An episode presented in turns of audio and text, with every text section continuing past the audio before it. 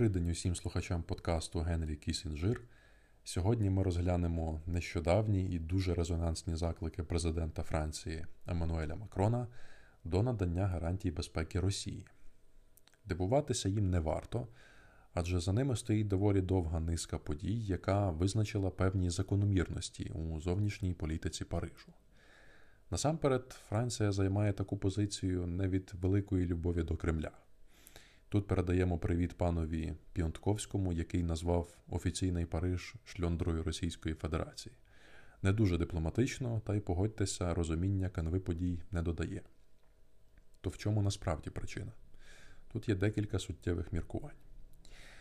Франція традиційно не хоче, щоб європейська безпека залежала від милости найсильнішої держави Сполучених Штатів і того, чи захочуть вони застосувати статтю 5 Вашингтонського договору ту саму, яка зараз у всіх на слуху. Франція пам'ятає, як 2013 року покладалася на згоду Великої Британії долучитися до військового втручання в Сирії через використання там хімічної зброї, і як та відмовилася разом зі Сполученими Штатами і рештою НАТО. Тоді навіть так звану коаліцію охочих утворити не вдалося. Франція пам'ятає, як потім, у вересні того ж року, США і Росія уклали угоду про ліквідацію сирійської хімічної зброї, яку Франція вимушена була підтримати через відсутність альтернатив, яка ні до чого не призвела. Франція пам'ятає, як за часів Дональда Трампа Сполучені Штати, зрештою, завдали ударів по Сирії, але не була в захваті від загального одностороннього характеру дії Вашингтону в той період. Франція пам'ятає, як США вивели війська з північно-східної Сирії і відвернулися від сирійських курдів, які є союзниками Сполучених Штатів і з якими працюють французи. Франція також бачить, що зараз у Сирії і Лівії орудує у своїх інтересах Туреччина, яка, хоч і є членом НАТО, не узгоджує своїх дій з Альянсом, а останній нічого не може з цим діяти.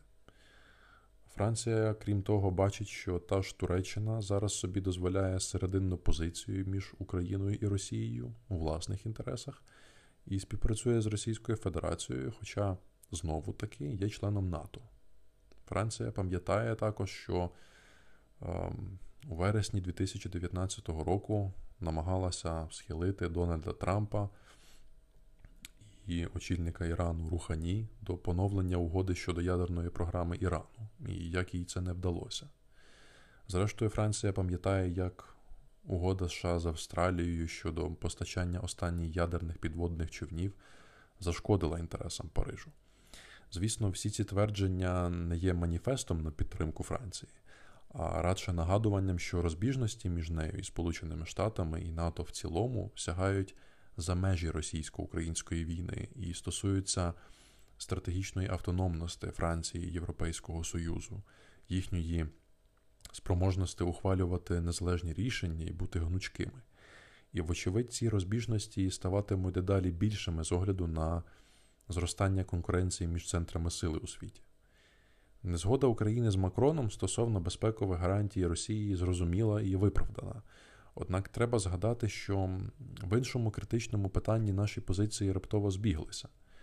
Президент Франції якось сказав, що НАТО перебуває в стані коми brain death, і що він не певен, чи Альянс взагалі буде готовий застосувати статтю 5 у разі загрози. Перевірку цієї готовності ми побачили з вами нещодавно, після ракетного інциденту в Польщі. Її не виявилося, як і казав Макрон, і це стало предметом обурення і навіть насмішок української громадськості. У зв'язку з цим у Франції може виникнути питання: а чи покаже НАТО цю готовність, якщо Росія застосує зброю масового ураження в Україні? Чи так само відмовиться діяти через ризики, як це зробили США, Велика Британія і Німеччина 2013 року у випадку Сирії? І це питання невідступно пов'язано з Росією. Складається враження, що Макрон хоче притягнення Путіна до відповідальності і зміни влади в Російській Федерації на більш помірковану. Він, можна сказати, уже сигналізує майбутнім керівникам Росії, що якісь мінімальні гарантії безпеки будуть набагато кращими, ніж нинішнє становище. Макрон може також сподіватися, що таким чином посіє розбрат в оточенні Путіна, що призведе, зрештою, до його зміщення. Або ж Макрон вірить, що відхід Путіна це питання найближчого часу. Хай яким негативним є наше ставлення до такого курсу Франції, він може виявитися найбільш вигідним і найменш витратним для всього Заходу. От врахуємо таке: суттєво послаблена Росія, верхівку якої засудили в міжнародному трибуналі, і яка вивела війська з України, захоче хоча б якогось полегшення санкційного ярма, аби не опинитися під повним контролем Китайської Народної Республіки. А якщо ще й з Радбезу ООН Росію виключать, замінивши на якусь африканську державу, то взагалі чудово і не лише для Заходу. Цілком можливо, що, на думку Макрона і багатьох інших західних політиків, така підконтрольна Росія стала б набагато більшим набутком, ніж розпад Російської Федерації на кількадесят країн із ядерною зброєю, яку важко контролювати.